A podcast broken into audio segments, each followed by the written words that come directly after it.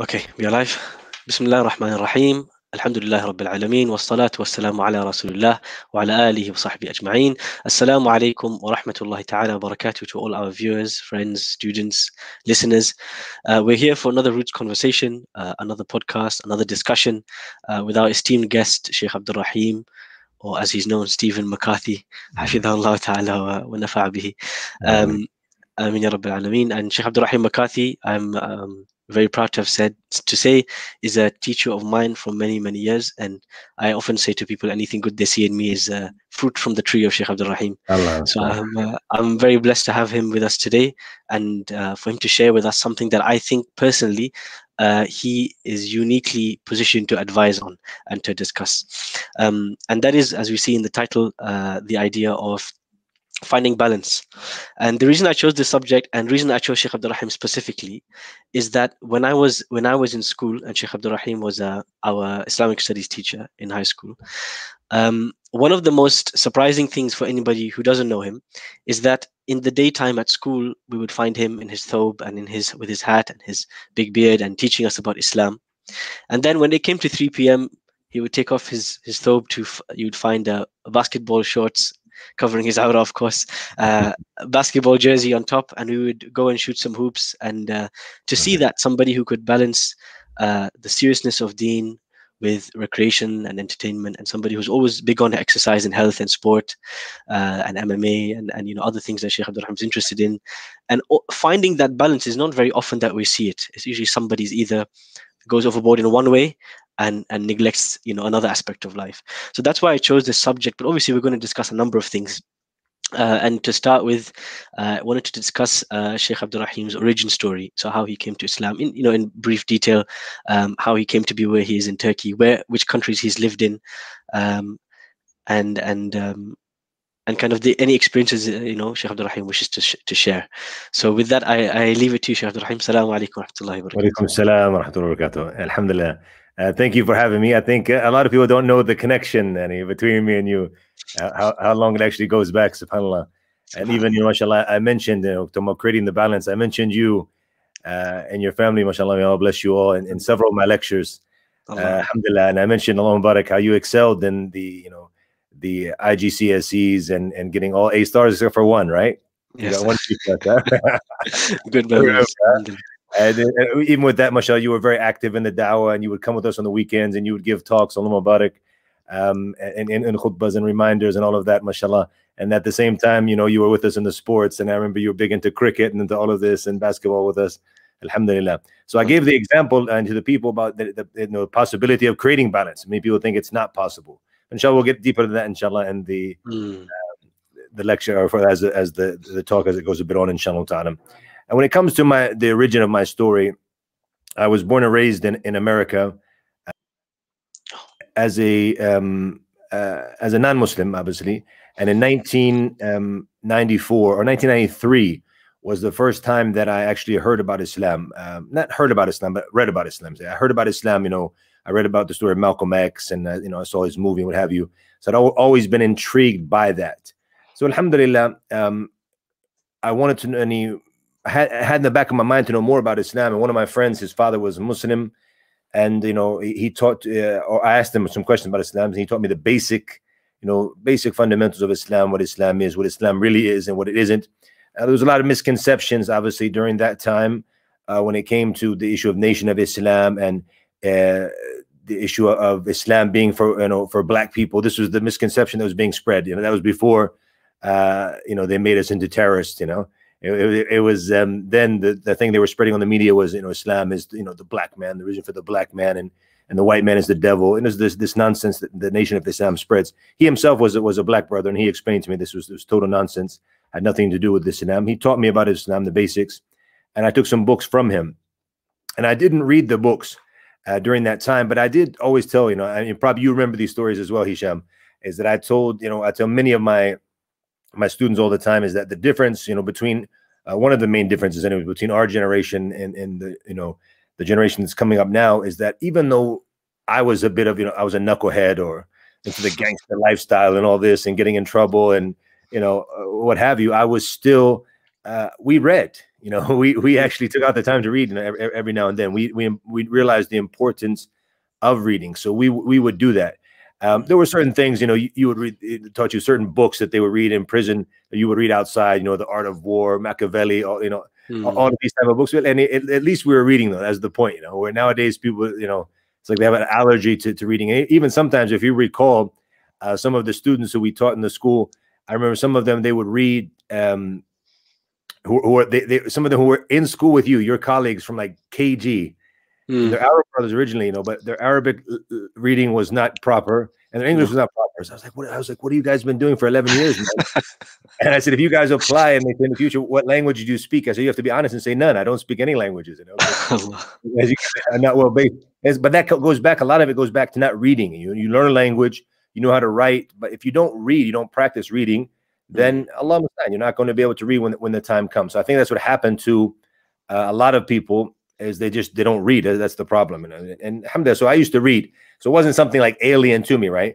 Mm. So alhamdulillah, um, after about two months, I had gotten to you know, a car accident. I didn't have you know access to go out where I used to go, and I, I was in my my my grandparents' house. I was bored. I'm giving obviously the story just very briefly. Sure. Uh, you can go back inshallah to, to, on YouTube to see it in detail. Anybody wants to see it in detail. Um, but then alhamdulillah, I read the books about Islam, and there was four main things that really stuck out to me. The, no, the first one was the issue of Tawheed, Islamic monotheism. And I always say when we give lectures about da'wah, this is the the difference between us and and and them, between the Muslim and the non-Muslim. We always want to focus on the miracles of this, the miracles of that, you know, how great this is, how great that is. But the reality is, is that uh subhanAllah, the real, you know, uh, the, the, the, the foundation is what, the, what shows the beauty of Islam, which is the oneness, the monotheism, the oneness of Allah subhanahu wa ta'ala. So that's the first thing that had a huge impact on me, especially coming from a Christian background. So alhamdulillah, I read about this.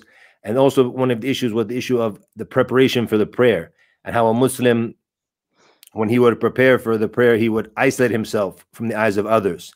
Hmm. And also that he would sit down in, in, order for the impurities not to get on his clothes, on his clothes. And for me, I said, subhanAllah, uh, this had a big impact on me because even before Islam, I just didn't feel it was natural to to to stand next to another man and to you know taqdi hajadak that you're you, you're relieving yourself next to someone else. And he's talking you know oh did you see the game last night? It's like well bro it's not the, the time for the game last night. This is you know i'm concentrating here right? So yeah. I, just, I just didn't feel that was natural right? And then so i saw muslims don't do that.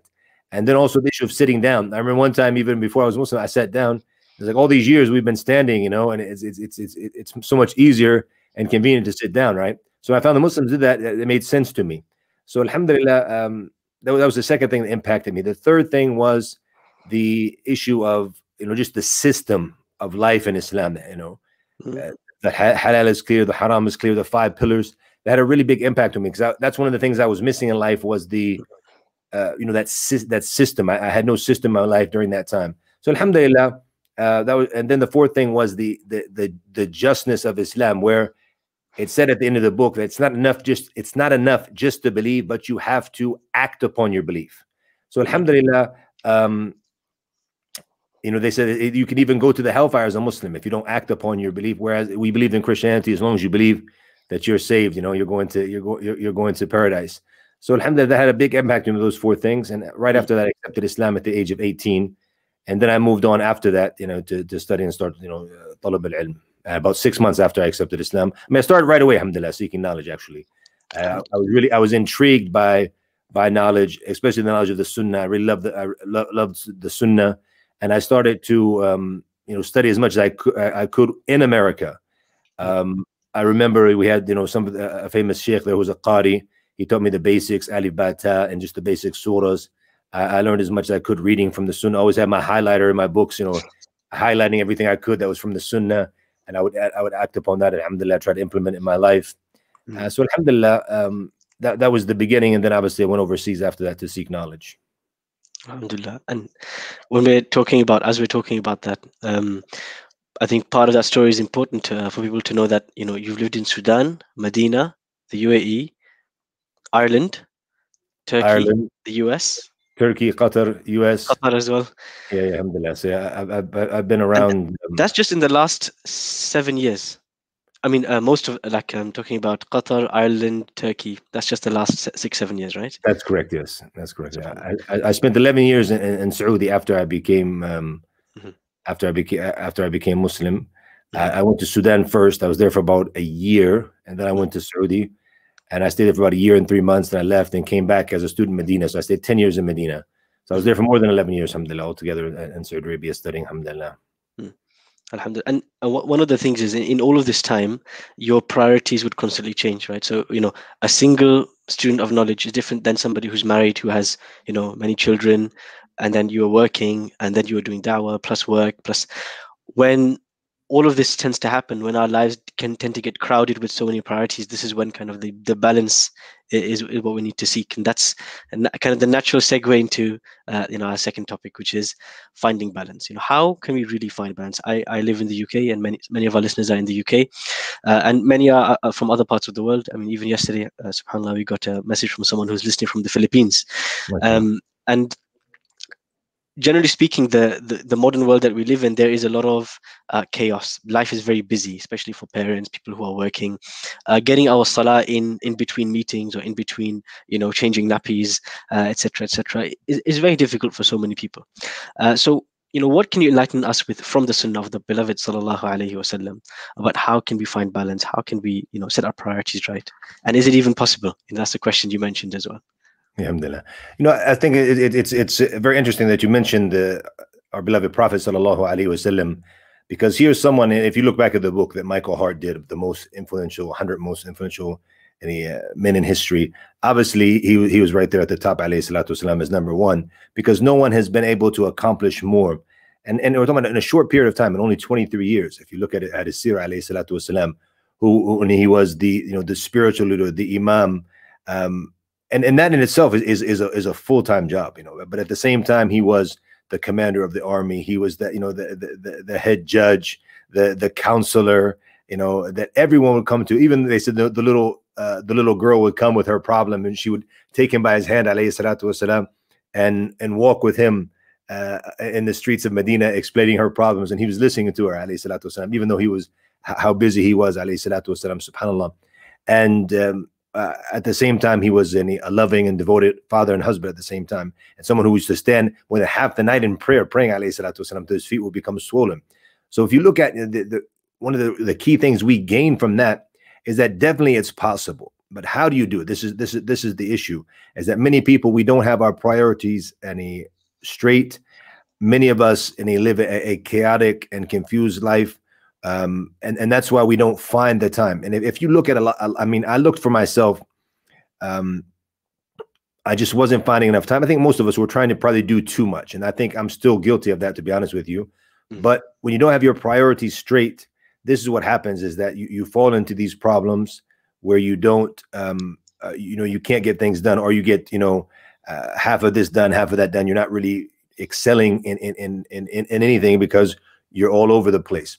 So, and I, a lot of that just goes back as to looking where where is your time going, and I found that a lot of my my my time was when I would take some free time, I would take a break. You know, I like basketball and and and, and mm. you know MMA as well. So I would find myself. I don't really watch games to be honest with you. I'm, i very rarely watch a game.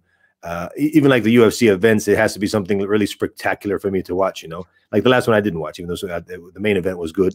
But the one before I did, I, I, to be honest. But I, I but most so I, I, I don't do it too much. That, that's the thing. Um, when it comes like to American football, I, I might watch some highlights every now and then. I did watch the Super Bowl, obviously with Tom Brady and this and history. I, I was very intrigued by that. Uh, I was watching it. My father was watching at the same time. We're, we're texting back and forth to each other as we're watching it, which was kind of cool. And it was 2.30 a.m. It started here, subhanAllah. So alhamdulillah, this, this is um, something, but I don't do it a lot. A lot of times you'll find people who are into sports and watch a lot of sports, that that's where the time is going. So myself, when it came to watching the the basketball highlights, I used to watch like the you know the longer version. You know, it'd be like a, a, a nine minute highlight uh, of the game. Uh, now they're shorter ones. They're the NBA now dot com is made short ones now, like two minutes.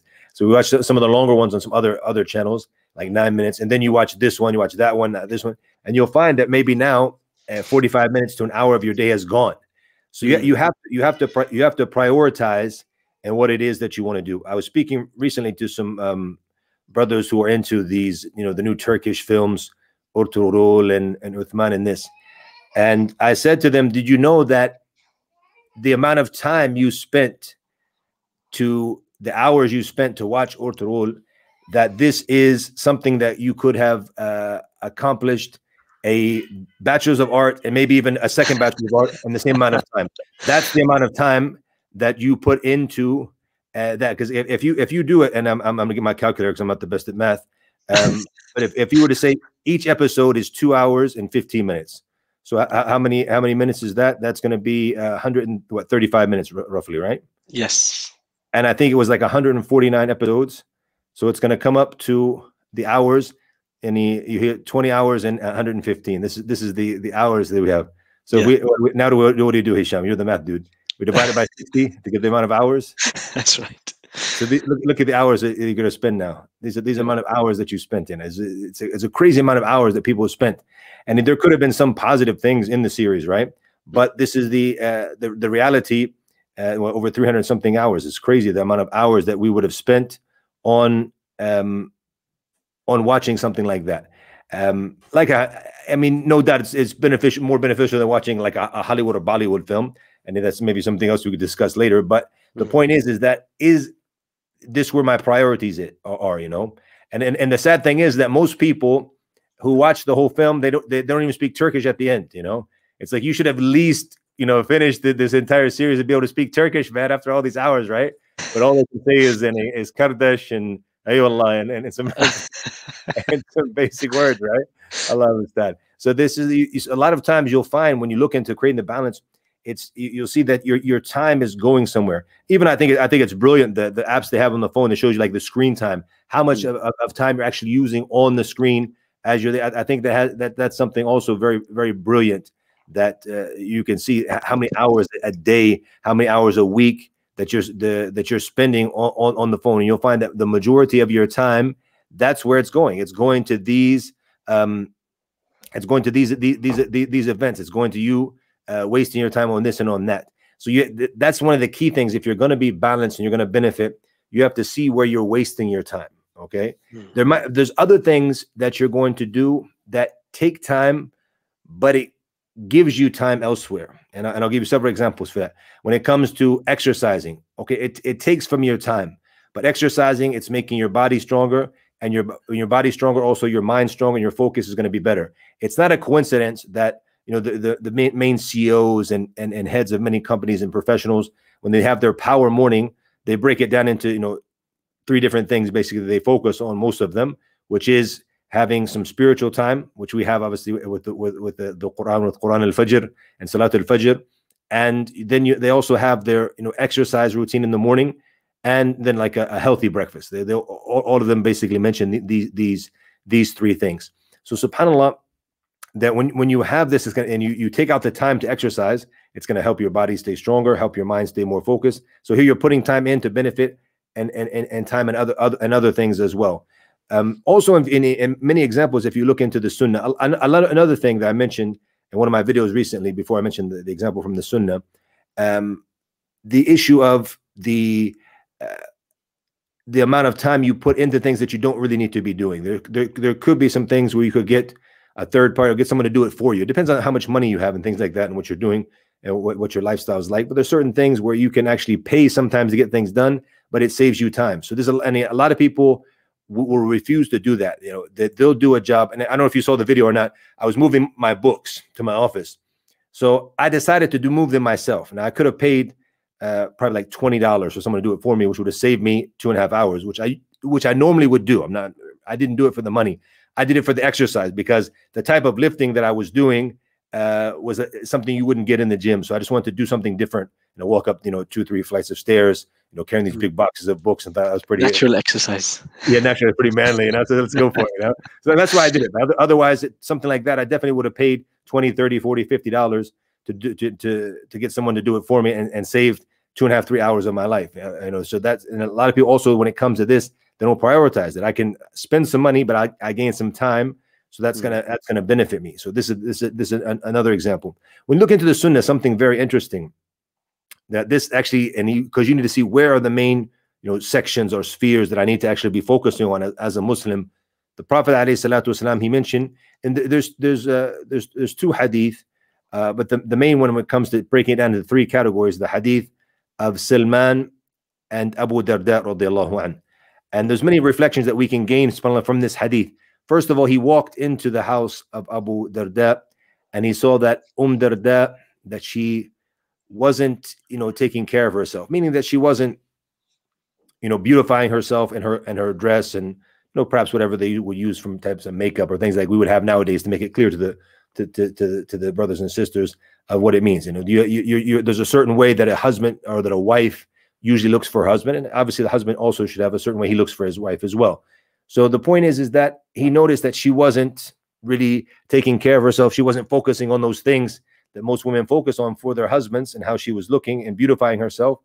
So she said to him, and he and he asked her, "Why? Why is this your situation?" she said, you know, your your brother yeah, Abu Darda, he's not interested in, in, in the dunya. He's not interested in women because he's so devoted to his ibadah. He's focusing on his ibadah.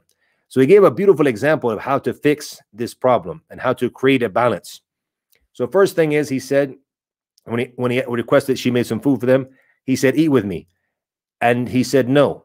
He said, "I'm fasting," and he said, "I won't eat until you eat." He said, "You have to eat." You know, he forced him now to eat because even from the sunnah, when you have a guest, and to break your fast is something that are considered to be better uh, according to the teachings of the Sunnah. That you break your fast to eat with your some of the voluntary fast, obviously not Ramadan, the voluntary fast that you are you, you break your fast to eat with your with, with your guest, inshallah.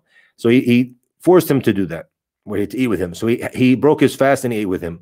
Then when it came time to to to to to, to sleep at night, he wanted to what, get up and pray right away. So what are you doing? He said, I'm going to pray. And he said, No, he said, You sleep and then we'll get up and we'll pray together. A little bit later, he wakes up again. Where are you going? He said, I'm going to go pray. He said, No, wait, not time. We'll get up and pray. And he told them this another time as well until they got up and they prayed the remainder of the night. After this, he taught them, he told them a very valuable lesson. And this is what we all need to understand. He said to him, Inna li rabbika alayka haq, that your Rabb, your Lord has a right upon you. وَإِنَّ لِنَفْسِكَ عَلَيْكَ حَقٍّ That you have a right upon yourself. وَإِنَّ لِأَهْلِكَ عَلَيْكَ حَقٍّ And your family has a right upon you. فَأَعْطِي كُلَّ ذِي حَقٍّ حَقَّهُ So give each one their due right. Subhanallah. He said, I won't, I, I, he listened to what he said, but he said, I'm going to go ask the Prophet والسلام, about what you said. So he went to the Prophet والسلام, and he asked him, you know, tell us, you know, this is what Salman said. And he said, Sadaqa Salman, that Salman has spoken the truth. So subhanAllah, if you look as a Muslim, this is where I need to be balancing all of my affairs. I have my ibadah, my worship, my, and, and the things I'm doing for Allah subhanahu wa ta'ala from that is going to come, you know, talib al-ilm as well. Even for yourself, talib al-ilm, seeking knowledge falls into that as well. And, you know, if, I, if I'm doing things for charity, uh, some counseling, mashallah, may Allah bless you, that you're doing with some university students, all of that falls in to the khidmah. And we're saying we're doing for Allah subhanahu wa ta'ala. We're doing things for Allah subhanahu wa ta'ala. And then for ourselves. And for ourselves, what, what, what does that mean? That means that we have to take care of ourselves when it comes to our mind, when it comes to our bodies, when it comes to our souls. And obviously, the soul part is going to be taken care of when it comes to the the ibadah, inshallah ta'ala. And then you have to better yourself in your mind. You have to you have to read. You have to uh, you know uh, learn new things. You have to educate yourself. You have to you know constantly make yourself try to make yourself better. You have to take care of yourself when it comes to what you eat. You know, not overeating, following the sunnah, making sure that you're exercising, you're in good health. There's there's no need for someone to you know, we, we talk about you, you're getting old. It's not really the case. And age is just a number. You're, we, we've seen some, some examples. And I just mentioned now, for example, Tom Brady, uh, 43 years old, best quarterback in NFL history. And the viewers in the UK have no idea what I'm talking about, right? but this this is American football. But I mean, 43 years old to be at that level, to win his seventh, you know, Super Bowl, you know, the seventh championship. And he, how was that happen? It goes back to what his dedication to his diet and to, and to exercising and taking you know care of himself.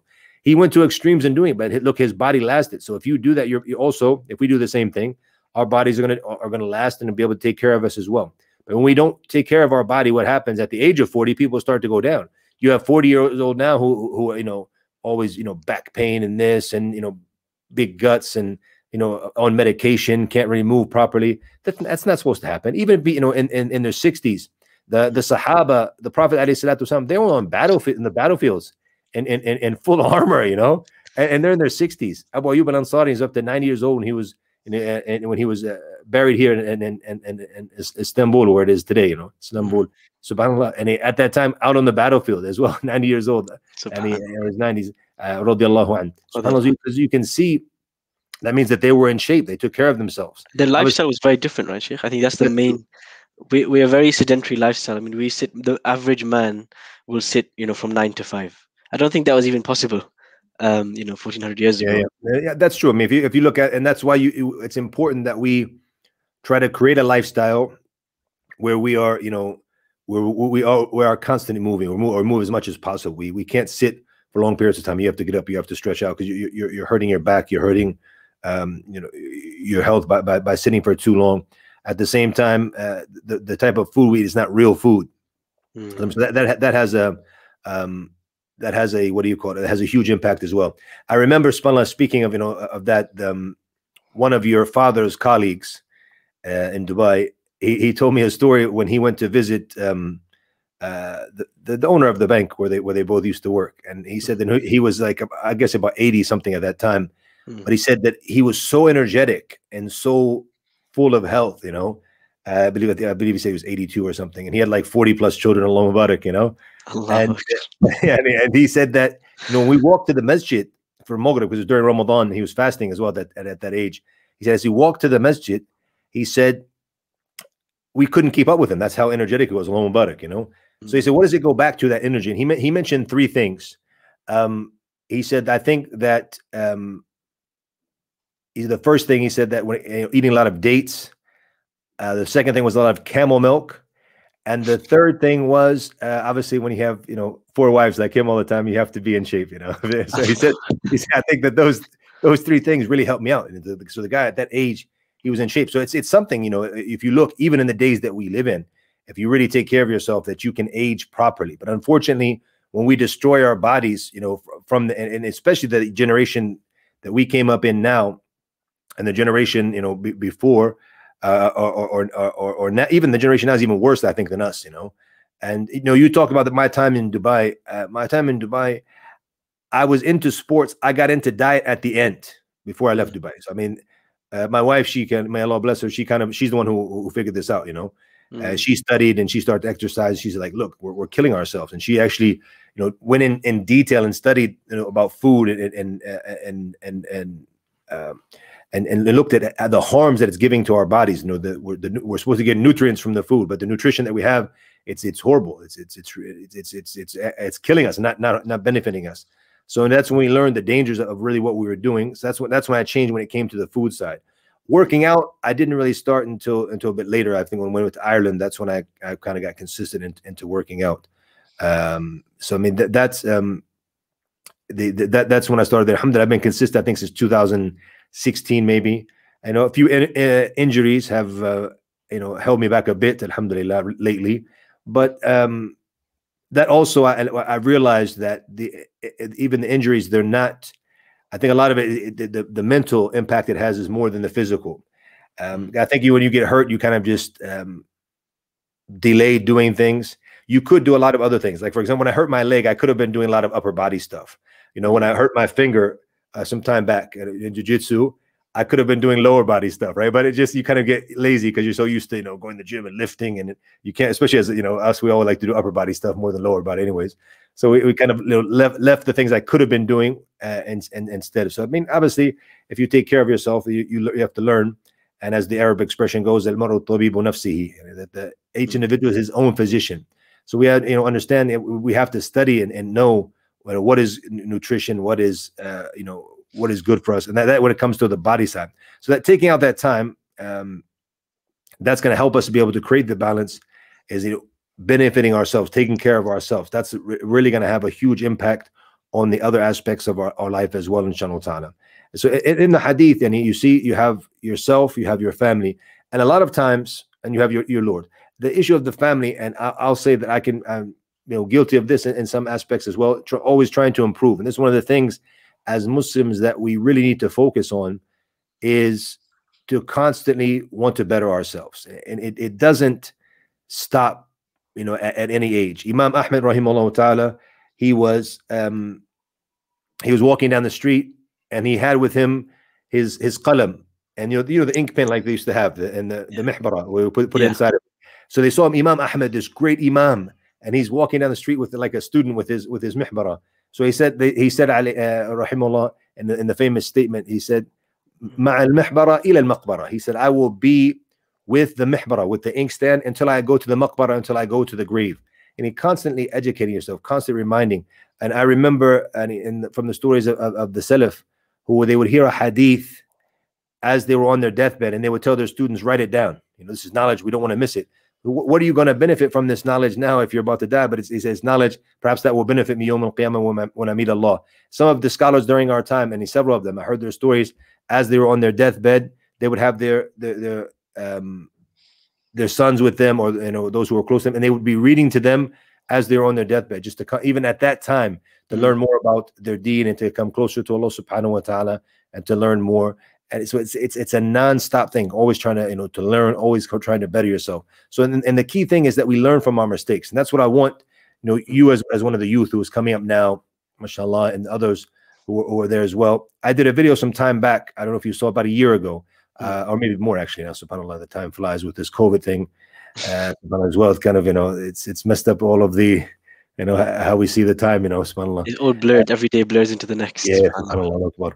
I did a video. It's on my YouTube channel with Sheikh Hussein Yee mm. about you know mistakes I made in dawah. Because every time I go to Malaysia, I always visit Sheikh Hussein, and, and I know I, love Sheikh Hussein. Uh, you know, he's one of our elders. You know, and just just smiles enough here, just a bit of it when you when you're there with him. really, really, really beautiful, mashallah, and he full of um, you know experience in life. And he he accepted Islam six years before I was born. He was studying Medina with with with our Sheikh Dr. Bilal Phillips when I was uh, when I was when I was born. You know, so uh, they're the ones who have the experience. So it's important that we benefit from our elders and their, and their experience. Mm-hmm. So when, when someone comes now say the things I wish I had done before, now I, I, wish I had you know lived a more healthy lifestyle before then. You know, I, I realized when I when I came forty, you know, and I, then I started. Then I wish I, I wish I had started early. I wish I had done this. So you're not, not now. A lot of times when you when you learn the hard way, as we we did a lot of things in life, what happens is that then you come and, and you're playing makeup. And in many aspects, I give you several examples. Mm. Uh, when it comes to seeking knowledge, mm. when it comes to working out, when it comes to martial arts, and now, like, like uh, when I started to learn jujitsu, uh, I started with Japanese jiu-jitsu and then went on to Brazilian jiu-jitsu. Alhamdulillah, I'm still learning, but you know the, the difficulty as someone in his, in his 40s, you know, getting especially in Japanese jiu-jitsu, there's a lot of throws and things like this. Whereas mm-hmm. even uh, obviously uh, the Brazilian is more on the ground, but even uh, either or, I mean, just that that you going through that, so that, that would have been much better. You know, when I was in my twenties, you know, these throws that I'm being thrown on the ground, I'm coming home and I, I have like all these bruises here and this, and I just, but it, it, was enjoyable and it's it's beneficial to learn. But you know, if I say, wait a minute, man, if I learned this when I was in my twenties, you know, I was much mm-hmm. better than than now than my, my, my body having to go through that, you know. It reminds me of the hadith اغتنم خمسا قبل خمس take advantage of five things before five you know shababika you know your young your younger years before you, you grow old exactly, and, and perhaps especially for learning learning memorization exactly. study learning about and, and, and, the thing the thing is is that you know they, they say it's easier when you're younger to memorize because the mind that is correct but there's something else which you won't learn until you come you know which you alhamdulillah Allah bless you you got married young so even though mm. you're still young Mm. um, you're going to uh, you're going to realize what you're going to yeah. realize. Whereas someone who is your age, who is not married, is not going to realize what I'm saying until until you actually go through the same experience. And that is, you know, that a lot of times it's not the the the, the memorization that that's become more difficult. It's just so much responsibility that you have. Yeah. As, yeah. You, as you, you know, as as you're trying to memorize the Quran or you're doing your, your hifd in the morning, and then all yeah. of a sudden, you know, this oh Yusuf needs this. you your kids have to do this later, have to do that. You can't focus. That's it. The, so the focus, because of the responsibility, it becomes mm. much more difficult. That's why you, you benefit from the time. That's what the Prophet Islam, he described the free time as being one of the the free time and health as being the, the greatest benefits that we have that we don't realize we have them until they're gone. He said in the hadith in Sahih Bukhari, Sahih Muslim alayhi salatu wasalam, يعني نعمتان مغبون فيهما كثير من الناس. And the two people, two of the blessings that people ha- uh, the greatest blessings people have, they don't realize them until they're gone. A siha wal faraq, you know, good health and free time. That's why I need to take advantage of, of, of them in order to, to, to build for the future because it, you don't know what's going to happen in life. And a lot of things when, when COVID hit, you know, the things that we wish we had done, the things we wish we had planned for. And mm-hmm. because mm-hmm. if you if you don't have that balance, and I talked about this before, mm-hmm. when it came to the issues of the ones who have the balance where they would isolate themselves sometimes, because as a Muslim, you need that uh, that self isolation. You mm-hmm. need to isolate yourself sometimes. You need to um, uh, me time, as they say. the private time for yourself yes to be to spend time of ibadah. So if you're kind of used to that you know you have that family time. You know for myself i prefer to be in the house with my family. This is this is, this is how i am I, I i go out to the masjid i go out for dawah activities i go out to if i want to go out for example for a hike or something like that in, in, in nature um, the things that i enjoy to do outside um, and um, then i'm back home I'm, I'm at home most of the time so for me it wasn't a big change when, when, when COVID hit because I prefer being in the house anyways. I prefer uh, being with my family than hanging out with the, with the brothers. So, it wasn't that, that big of a deal.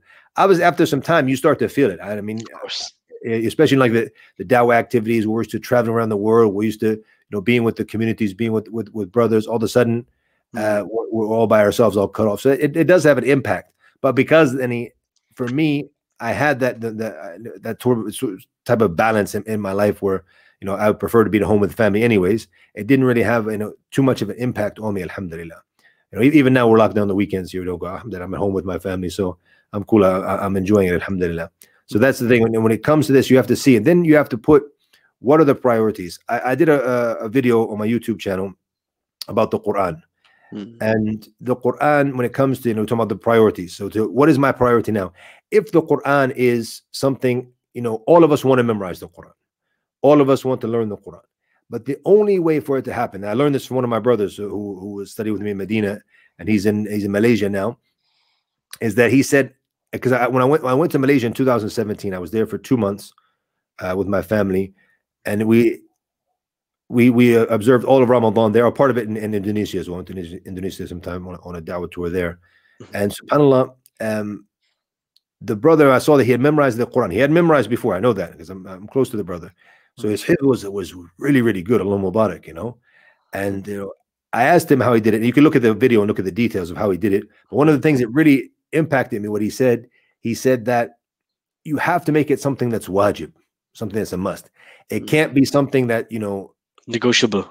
Yeah, that's it. You have to do it every day of your day. Mm. So so when he did that, he became very good in the Quran, and his hifd actually became stronger than a lot of the the, the, the main hufad who were leading us in prayer in, in Ramadan because they were busy with other things. But he he he he made this every single day. He said when it comes time, he said I turn my phone off. It's off. You know, no one comes in. This is the Quran time. My wife, hey, don't bother me. Don't come in now. Huh? So this is my wife. She dropped the coffee for me. Allah bless her as I was uh, with you here. So this is this is allowed during the the Quran time. Right? But the, the thing is, is that and it it's only for it's only for the Quran this time.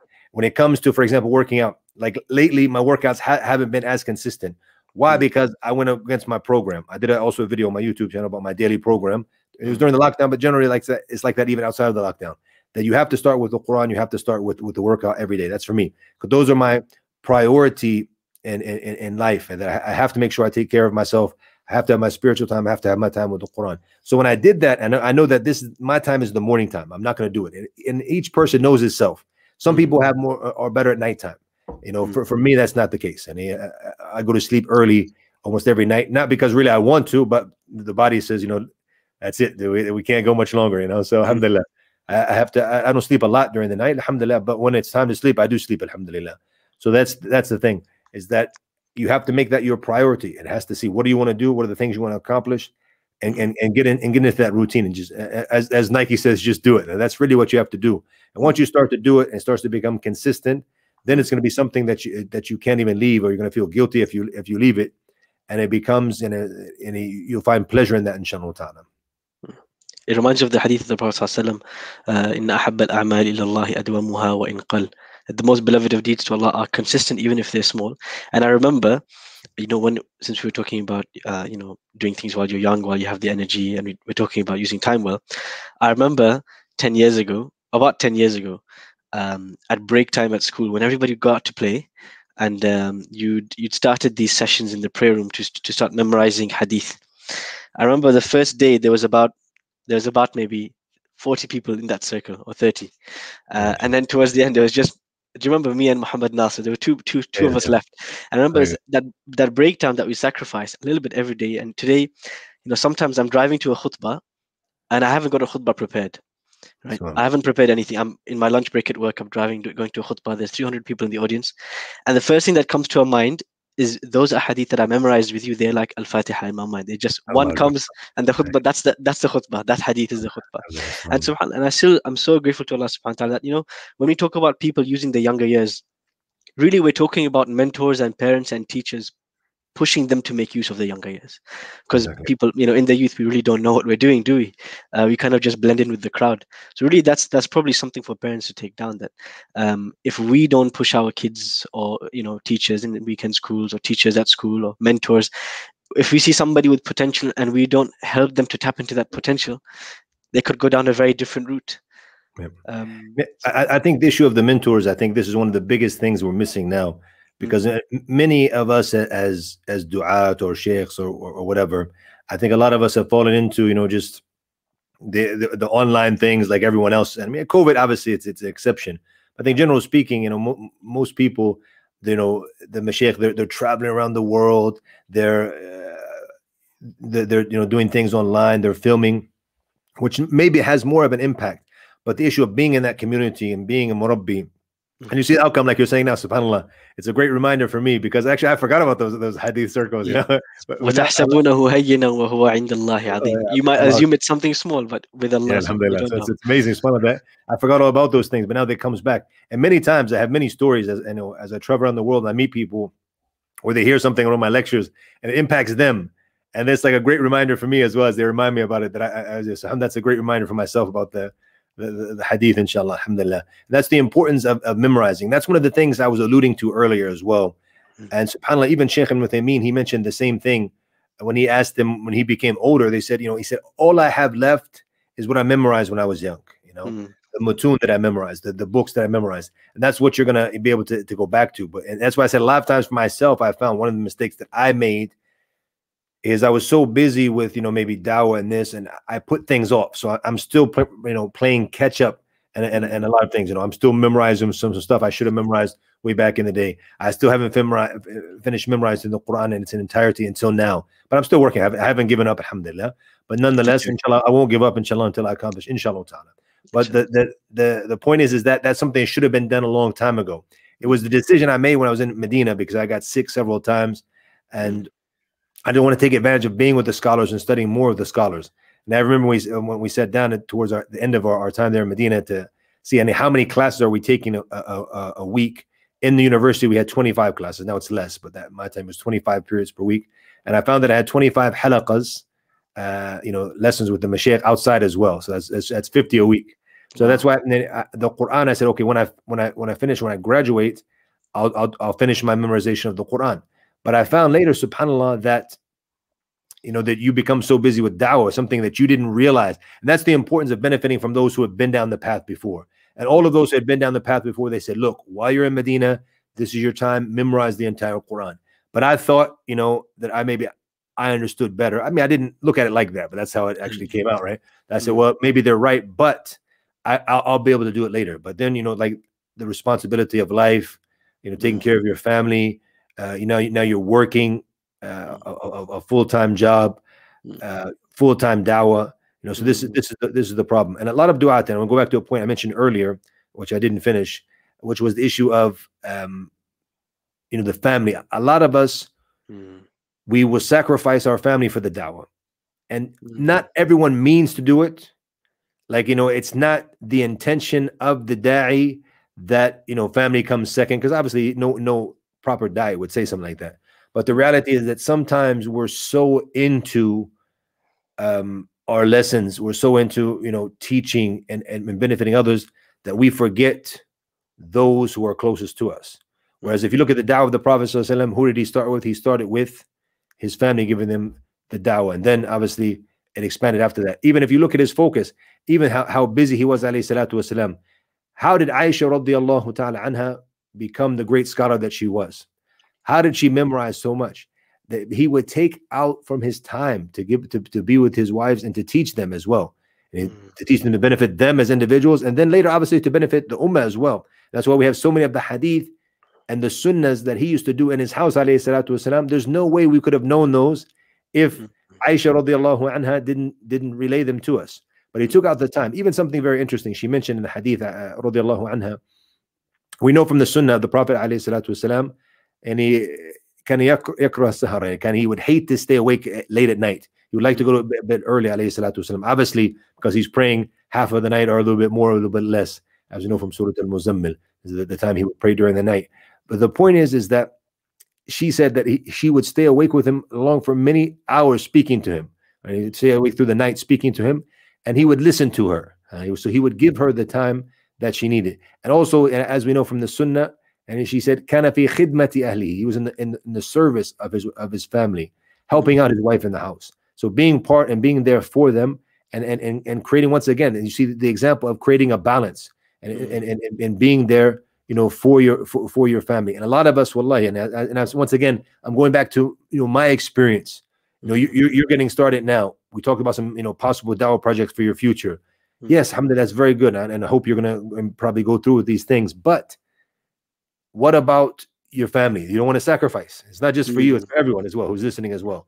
That we want to make sure that we, we were able to create that balance. That's why sometimes, alhamdulillah, you know, my, my family is very patient sometimes they have to say, and this is important also that the you have that open relationship with your family. So sometimes, you know, my wife will say, "Look, uh, I, have, I haven't been out in some time. You know, she'll remind me." Yeah. Just la- just last week, actually, you know, my mm-hmm. wife was like, "You know, you remember the last time that you you took me out somewhere? And, you know, because she, she, likes to walk in nature just like I do, right? We go out have some time in nature. So you remember the last time I went out? she's like, I said, okay, okay, I, I got it. You know? Communication is really important, especially when um, exactly, when you have yeah. many competing priorities, competing things looking for your attention. To have that communication, because uh, sometimes we, you know, we don't realize, you know, when we are going down the t- the the the tunnel too far. And the Prophet exactly. said, خيركم خيركم لأهله وأنا خيركم لأهلي. Best of you, best of you to your families. Alhamdulillah. So, so my wife got two days in a row. Alhamdulillah, when she to go out. Alhamdulillah. So that's so it's important, and that, that's it's actually beneficial for you. It's beneficial for the kids, mm-hmm. and even Subhanallah, you know that if you look at the children, that these are the things that they remember from the you know from their mother and father. Mm-hmm. And a lot of the times, a lot of the, the the the lessons we try to give them and try to teach them, these are not sometimes the things that they remember, but it's those times. And I don't know if you saw the video that I did recently about my father. Um, you know, 14 life lessons that I gained from my father Alhamdulillah, he really liked it, mashallah. And there's ah. something I think he didn't realize the impact he had on my life, you know.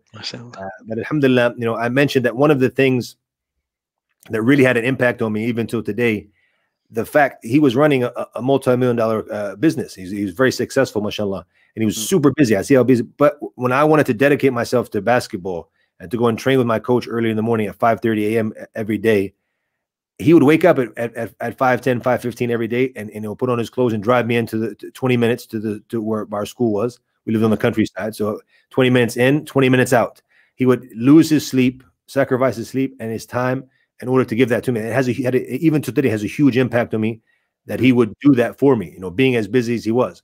And, I, mm-hmm. and that's that's what sometimes you have you have to sacrifice for the family and and, and those are the things wallahi that your kids are going to remember uh, going to to remember so you know, having that balance where you give them their time. Some people might like to have it as a set time. I remember like one of the things I used to do in Ireland and quite frequently is that I would, you know, because in Ireland you don't get much sun, as you know, in the UK. It's very of similar. Course. Of course. As you get the, the, the, two days of summer per year, you know. Just, so when we would get some sun, I'd be like, let's go. Because I mean, we're homeschooling. That's one of the benefits of being a homeschooler as well, is we're not, you know, part of the system. So I was like, you know, what do we do? I said, Let, us go. I said, let, let yeah. right out, you know, just, you know, mm-hmm. grab this, grab the, you know, put some tea in a thermos or something like this, go to the beach, go out, you know, to, to, to, to the, to the, to the forest, you know, mm-hmm. let, us take a walk, whatever, you know, different things that we like to do, take the kids to the playground, benefit from the time, you know, even a lot of times we would just, you know, pack up the car and just, just go on a road trip, you know, and, mm-hmm. and, and mm. drive through Ireland. That's very beautiful, obviously. Mm-hmm. So we, we take advantage of, of those, of those times. And um, and obviously, when it comes to prioritizing as well, and this is one of the things I'm benefiting from in Dawah as well, is being well planned. And, and, and this is something that many of the du'at, and this is what I told you, I'm, I, I myself, I'm constantly learning. I, I constantly want to be better. Mm. When it comes to my schedule now, I'm putting my schedule for the entire year. And every time something comes in, because a lot of times I forget. You know, mm. last weekend we had um, I have everything for February except for this one lecture I had last week, and I don't know how I forgot it, but the brother contacted me like a day before. Alhamdulillah, reminded me, so I was able to you know put that into my schedule. But I, this is something new I did this year. The schedule is actually now very precise. You know, mm. when it comes hmm. to each certain thing, what's going to happen on that day. Uh, and, and, I did it in a, in a, in a colorful way. Um, I think I'm designing it's, it's pretty cool where I have it where I can see it visually in front of me. I know I know exactly what's happening. You know, uh, mm. throughout throughout throughout the year in Time. So always trying to organize yourself. Now, when it hmm. comes to having you know content ready, whether it be video content, lectures, having that done in advance, not doing things last minute, and then when mm-hmm. you do things like that, that's going to help you to be able to spend more time with your family. It's going to be a, help you enjoy your time more at the gym because you have you you have that that free time and in order to then time. Jamil, Jazakallah khairan. That's I think many practically to take away from that, mm-hmm. all the from starting from organizing to having a set time in the morning to do your kind of take care of yourself spiritually, physically, uh, and so many benefits for parents, for family people, for professionals. Jazakallah khair, Sheikh Nafiu. In these last ten minutes, I'm going to um, open it up for Q and A. Uh, and I'm going to look at some of the comments that people have put in here, and I'm going to pose the questions to you, Sheikh, if you don't mind. The first one, uh, interestingly, uh, from Let's Talk Rana, it says, Sheikh, since you've lived in several countries, which country would you recommend to migrate to for the deen? Or, or rather, even we know which country would you recommend? Or, or, I mean, you're currently in Turkey. Maybe you can start with that. The best country in the world for a Muslim to live in is where you are living now, the United Kingdom. This is what I found, hands down honestly. Seriously. Yeah, I found the UK is, is the is the best place for for a Muslim to live. Honestly, the freedom you have, the community you have, the, the size of communities in certain cities. Um, go go go, go to Juma uh, uh, in Birmingham on the main road and just look at what you see for the amount of hijabis and niqabis. Um, uh, the brothers with the with their thobes and their beards. Go to Leicester Sharif. Uh, and, and, and and see you know the amount of Muslims and say honestly you know uh, Bradford is you know as an example and even many communities in London as well. Uh, and look, look, at East London Mosque, where I gave the khutbah uh, before. And uh, how many people come there? Uh, 12,000, 15,000 um, and numbers. Where do you find that even in the Muslim world? SubhanAllah. So the, the, the freedom that we have, you know, in the Western countries, people always talk about migrating and things like this. I always tell them the grass is not always greener on the on the other side. There are mm-hmm. certain aspects where you might find it better. For example, uh, you know, being a niqabi for my wife in Ireland, she felt marginalized. She didn't really enjoy it. Where she mm-hmm. finds it, you know, for herself in Turkey to be better, even though Turkey itself is, is, a, is a secular country, you know, when it, when it comes to that, there are a lot of, you know, good religious people and things like that. But the origin of it, it's a secular system. But alhamdulillah, people, and it kind of, it's very similar to Europe where you, you know, uh, whatever you do, people don't really care. You kind of do your own thing. So, I mean, it is nice from the aspect. Um, Irish people were very nice as well, generally speaking. So I mean, we enjoyed our time in Ireland uh, no doubt about that. But it's it it's not always better for you. And also, one of the things I always I explain to the Muslims in the West as well mm-hmm. is that you know even though we might be a Muslim, might be practicing, but there's certain things that you're used to, a certain system of life. When that system changes and you don't have that system anymore, it's difficult to deal with. You know, mm. it's not as easy as you as, as you think. So I mean, I I don't there, I don't really think there's a, a Turkey is nice. I mean, uh, the system in Turkey is nice for people to be able to live here, they, to get a resident if you set yourself up. So I mean, Turkey is nice, but th then you have the language barrier. That's a big mm -hmm. thing, and how many people are actually going to learn the language? But I mean, it, it's it's cheap, uh, it's beautiful. Um, generally speaking, the, pe the people are, are, are, nice. I mean, you go to larger cities, uh, you know, Istanbul or anywhere in the, New York City, London, people are not the nicest people in, in, in, big cities anyways. You'll, you'll find every now and then people like that. But generally speaking they're, they're very nice to people um, so turkey is it's a, it's a good option. And, and people people want to move they want to they want to buy they want to purchase. And even there's a there's a, a program we're, we're, looking with some brothers now about you know migrating to turkey you know trying to set up a, a community here and that's one of the things we actually are working on now so that is, that, that is a possibility if people are interested inshallah i'll be posting that on my on my social media soon that's an option but always we're clear to people that it's not always as you might think it might be like, wow, you're going to find your deen is better. I mean, mm-hmm. many people I know they migrated to, uh, you know, the, to some Gulf countries thinking it's going to be better, and they found mm. that their iman was actually stronger in, in, in, Ireland or in the UK, and they actually ended up moving back. Many examples about that. Yeah, I can even think of some myself from uh, from our school. Yeah. Someone else is asking, um, how can you find the balance when it comes to giving your children strong Islamic tarbiyah, strong upbringing, while still helping them thrive academically?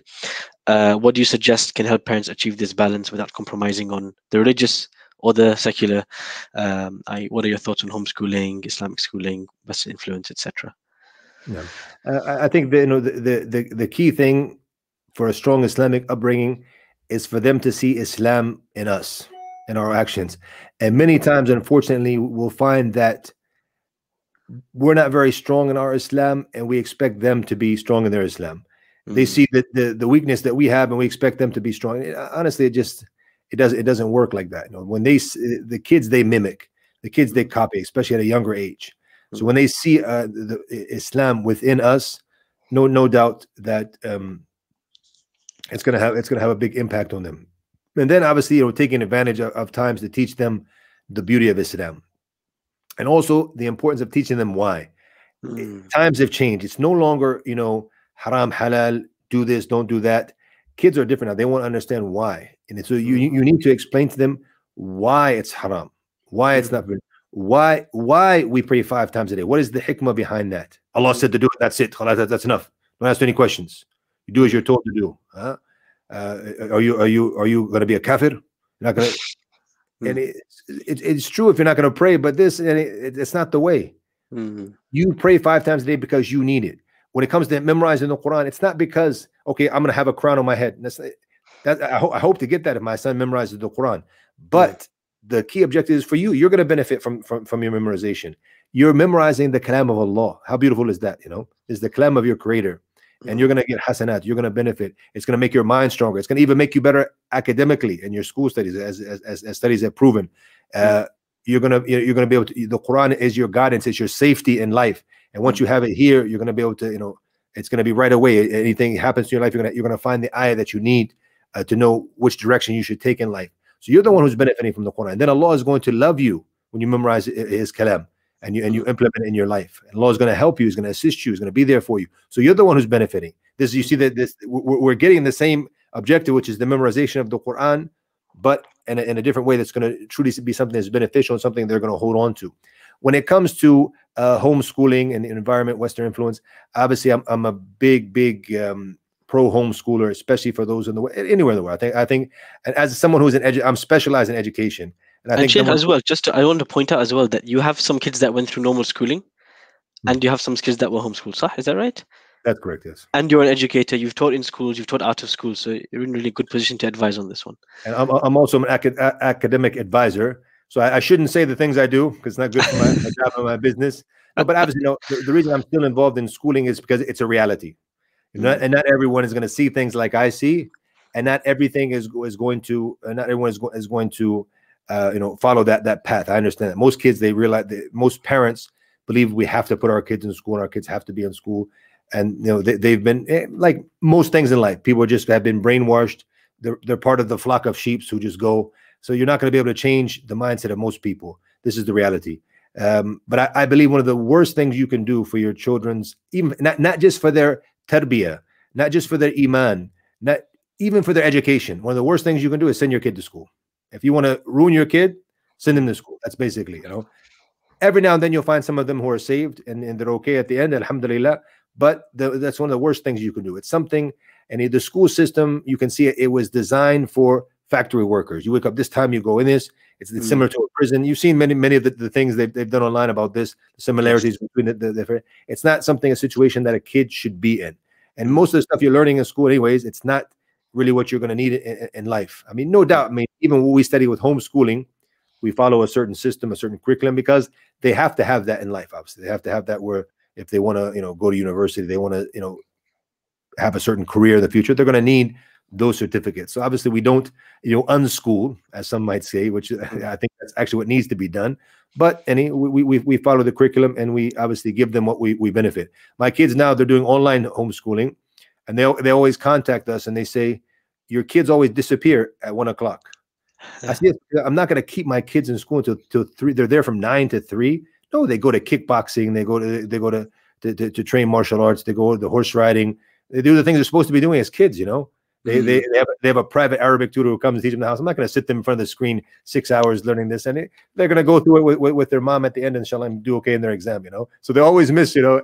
And one of the funny things is, is that Abdurrahman, their older brother, he's one of their teachers, and they always miss his class, you know? this is Abdurrahman who just came back from Malaysia. He said, look, he said, he said, no special treatment because they're my brother. He said, I'm giving them a zero when it comes to their attendance. I said, well, ask whatever it is. I said, as long as they're benefiting their education, I don't really care about the, what they get on their grades, as long as they do their best and they're learning, alhamdulillah. But I said, they're doing other things at that time. So this is the thing. Mm. And, and later, inshallah, on their SATs or whatever in the future, they'll, they'll inshallah be able to to get high grades if they need it, inshallah ta'ala. So alhamdulillah, this is this is the way I, the way I look at it, you know. But also have to be have to be fair. Homeschooling is not for everyone. Not not everyone has the the patience and the ability to do that. And I think you know, COVID has proven to a lot of people how bad they are at parenting. You know, it, it, it's it's it's easy to you know to to think you're a good parent when you're you're throwing your kid to the school for for you know eight to ten hours a day and you know you rarely see them and then when they come home you you, you throw them in front of a device but now as they're sitting in front of you 24 7 you're like wow this is this is tough. You know being, being a mom being a dad it's it's it's it's actually it's actually uh, very challenging. So i think a lot of people have realized that honestly. Um, but this this is this is this is one of the, the, the main challenges. So i mean if, if if you can't you can't. Then you you look at the best environment.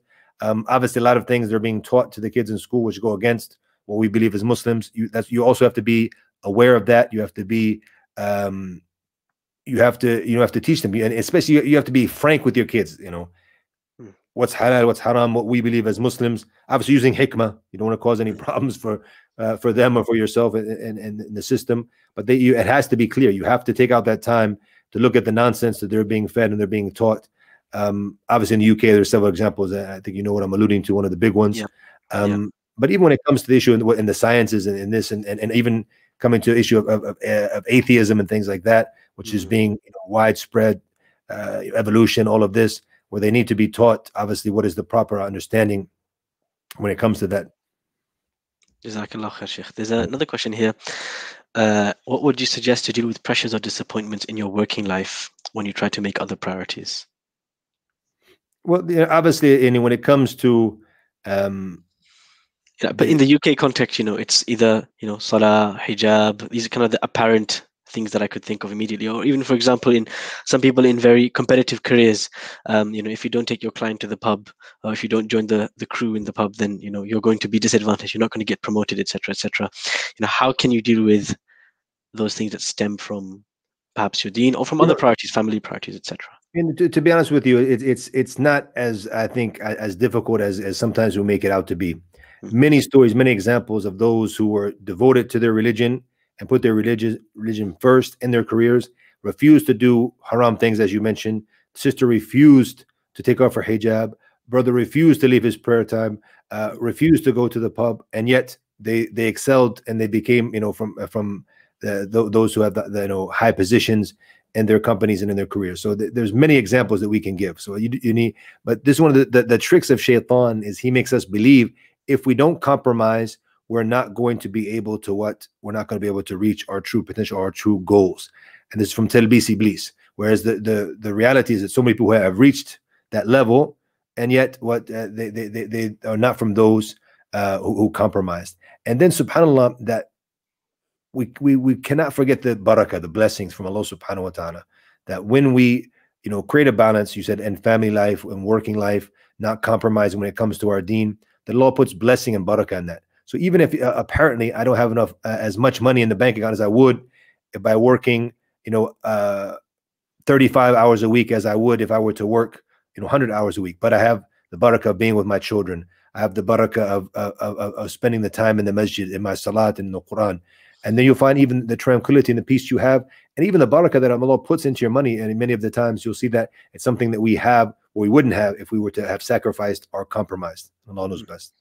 Oh, even subhanAllah, when it comes, I was speaking recently about the many of the du'at who believe by compromising that I'm going to reach a bigger audience. I'm going to have a bigger impact because mm-hmm. uh, I was able to reach a bigger audience because I compromised on certain things of the deen. Which once again, is this correct or not? Look at the, the, the great imams throughout the history. The ones who refused to compromise, they're the ones whose knowledge stayed and remained and they're the ones who had the, the, the big outreach in, in, the end. Even in the, in the times that we live in, many of the scholars, if you look, for example, like Sheikh Al-Arifi, may Allah make things easy for him. Look, look, at the at the level he reached at the outreach. You know, he wasn't someone who compromised. He wasn't someone who who, who left things from the Deen, who wanted to please everyone. He came with what he saw to be correct from the Quran and the Sunnah.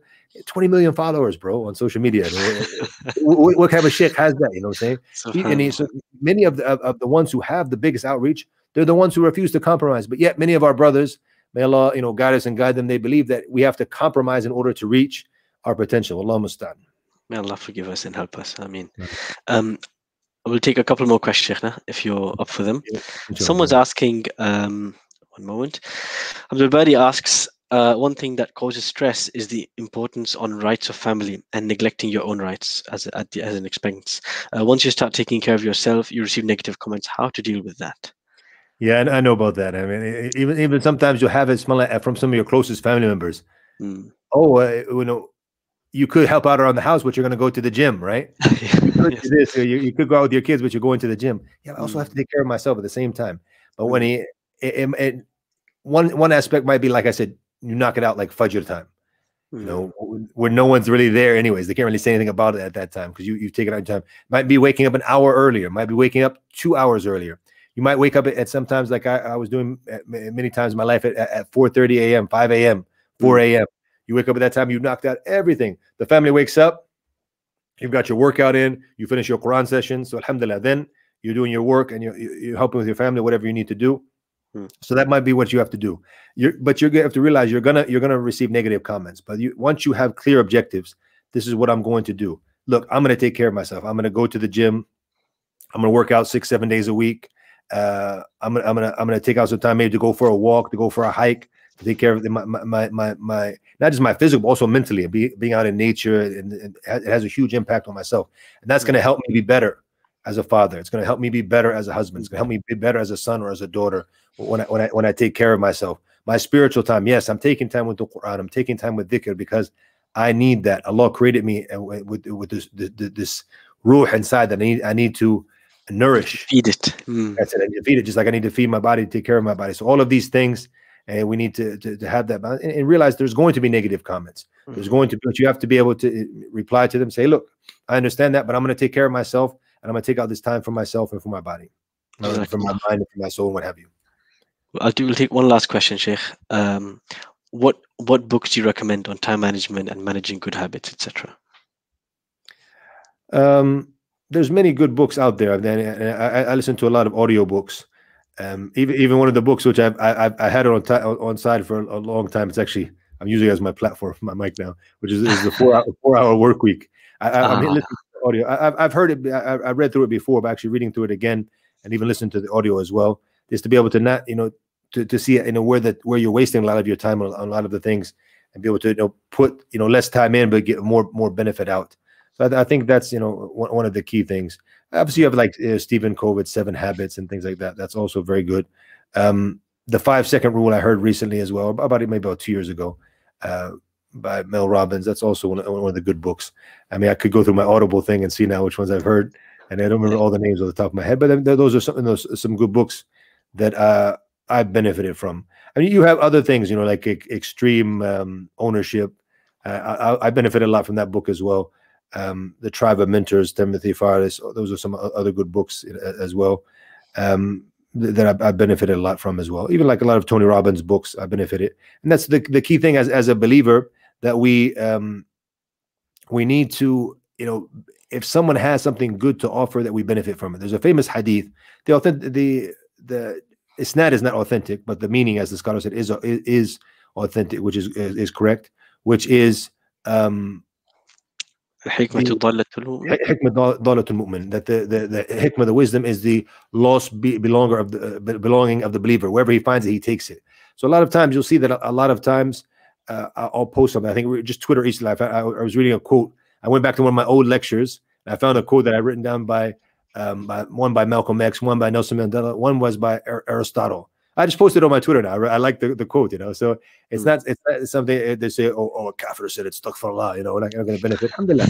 if there's something good, good, good to offer, and even even even one of the books that uh, I'm looking at my my my, my audible here now is just one of the books that I listened to recently because like when I walk or I'm uh, even doing things around the house a lot even sometimes when I work out, I listen to an audio book, and then one of the things that I actually uh, was Trump's The Art of the Deal, and I, I actually Oh went my goodness. I was doing some, I was doing I'm doing some things obviously in, in real estate and things like that as well. One of the things I'm working on. So I listened to it, alhamdulillah. And I mean there, there was some benefit there, alhamdulillah. Uh the, there the book the, the the the lecture that he gave about um make your bed, you know, the famous one on on you on YouTube, the uh, the general from the Navy SEALs. Uh, mm. also, in the, he has a small book about that. I, I read that, and he crushing it. Very uh, Gary V. Also, very good book, Alhamdulillah. Mm. Uh, which which uh, I, have listened to uh, a, a, lot and benefited from. Rich Dad, Poor Dad. I, alhamdulillah, I listened to a lot Classic. of different things to, yeah. to, to, be, uh, to be able to benefit from. Obviously, there could be some aspects. And then when you look, for example, in like Rich Dad, Poor Dad, a lot of things could be done when it comes to like riba, interest, and things like that. But mm. um, we don't have to take from all that. We can benefit from from from some of the aspects, you know, understanding of money. And I, I benefited a lot from that, honestly. And a lot of things that we don't know. So I think we need to have a a broader um, uh, a, a, broader, you know, outlook on, on how to benefit. Uh, Start with why also is, is a, very good book. Mm-hmm. Even we can benefit a lot of that from Dawah. From That's very true. That, that, was a good, very good book as well. Yeah. So, alhamdulillah, these are some of the books that uh, I benefited. Jazakallah. That's that's really that's a whole list there for uh, brother Ahmed Bulali to go and read away for the next couple of years, inshallah. Okay. Jazakallah. Like I said, uh, most of the books, even though I bought, I have all the hard copies as well. I I, I listen to them. Honestly, I don't. I, a lot of times we have a lot of time to listen more than this. And we put our AirPods in and we just we, we go alhamdulillah. So I'm actually I, I just finished recently. You can see here's my list. I'm going to go if, if, I go down on my Audible, you can see mashallah. I have a lot of books, you know. So I, I finished now 16 books or, audio books, alhamdulillah. That's brilliant. So I think that's another good time, a good lesson in uh, in balancing priorities, is that sometimes yeah, yeah. when you, when you can multitask, if you actually can multitask, then you know, listen to something beneficial as well. Jazakallah khair, Sheikh Abdul Rahim. And thank you to all our listeners and those who asked questions. Uh, inshallah, don't, don't forget to uh, follow Roots Academy, to uh, like and share uh, this video, this recording, as well as the other podcasts we've done. Follow us on iTunes, on Podbean, uh, and other podcast platforms such as iTunes, um, and keep your eye out for upcoming courses, podcasts, uh, and discussions. once more, Jazakallah khair, Sheikh Abdurraheem and uh, all the best to our listeners. Wassalamu alaikum wa rahmatullahi wa barakatuh.